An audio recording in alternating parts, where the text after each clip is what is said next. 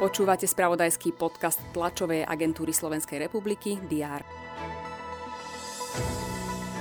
Vláda schválila ďalšiu protiinflačnú pomoc najzraniteľnejším skupinám, teda pre viac ako 150 tisíc ľudí vo výške 100 eur v celkovom objeme 15,6 milióna eur.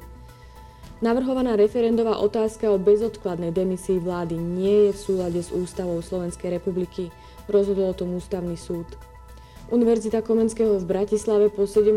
novembri nezatvorí svoje brány a výučbu nepreruší, ostáva však v protestnej pohotovosti. Horná komora talianského parlamentu potvrdila dôveru vláde premiérky Georgie Meloniovej. Aj tieto správy rezonovali predchádzajúci deň. Je štvrtok 27. október a s ním je pripravený aj prehľad očakávaných udalostí. Vítajte pri ho sledovaní. Kampaň pre spojené regionálne voľby sa o polnoci skončila. Plinie volebné moratórium, ktoré trvá až do skončenia hlasovania v deň volieb. Počas moratória je zakázané viesť volebnú kampaň akýmkoľvek spôsobom a uverejňovať prieskumy verejnej mienky.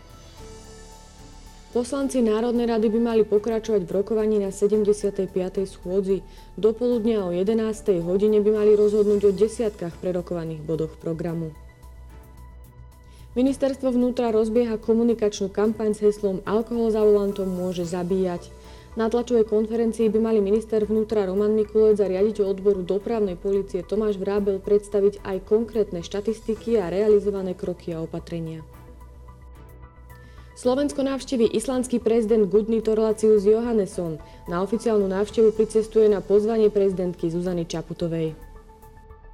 Dolná komora ruského parlamentu, teda štátna duma, rokuje o návrhu na sprísnenie zákona namiereného proti propagácii homosexuality. Libanonský parlament sa po piaty raz pokúsi zvoliť nového prezidenta krajiny. V súčasnej hlave štátu sa končí funkčné obdobie 31. októbra.